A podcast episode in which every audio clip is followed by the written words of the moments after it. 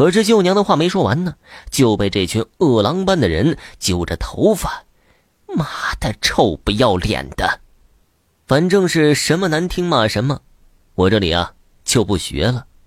最后，几个老娘们把秀娘的衣服全都扯了下来。这个时候，外面围观的人群里，终于有人看不下去了：“你们几个太过分了吧！得饶人处且饶人。”老地主媳妇一听，瞪着眼朝着大门外望去，掐着腰厉声的说道：“刚才是哪个王八犊子说的？有种啊，给老娘站出来！”他这么一骂，围观的人群当时就乱了，纷纷指责他太过分。这个地主媳妇也不是傻子，一看犯了众怒了，大家都在指责他，就顺坡下驴，然后指着秀娘说道。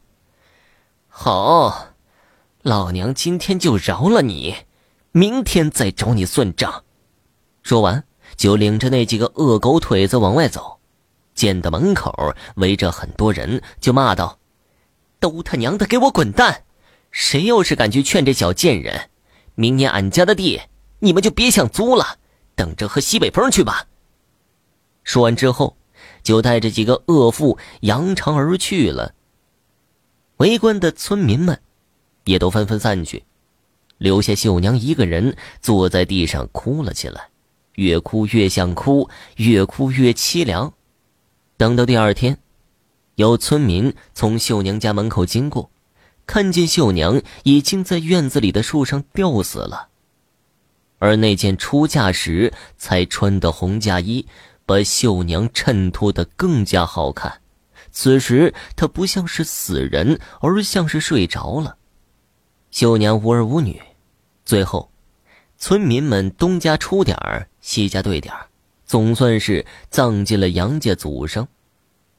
但是，故事可没有因此而结束。三天之后，老地主和他那个狠心的婆娘居然疯了。而家里的那些小老婆们纷纷收拾金银细软，走了个干干净净。据说是家里闹鬼了，老地主和他那个狠心的婆娘是被吓疯的。老地主家的小老婆们这一走，家里的下人们也纷纷的都走了。后来，听一个老地主家的小丫鬟说。地主和地主婆疯的那天晚上，我正在伺候着他们抽大烟呢，而此时就从黑暗处飘出了一个红衣女人，而那个女人正是上吊死的秀娘，身上穿着红嫁衣。我一看，当时就吓晕了。等我醒来的时候，看见地主和地主婆正跪在地上，一个劲儿的求饶呢。地主家的人都跑光了，再后来。老地主和他的那个恶婆娘双双吊死在家里，这真是善有善报，恶有恶报。想当年的风光无限、叱咤一时的老地主，到了最后连一个收尸的都没有。有人会问了，他不是有个汉奸儿子吗？一个汉奸，他能有什么好下场啊？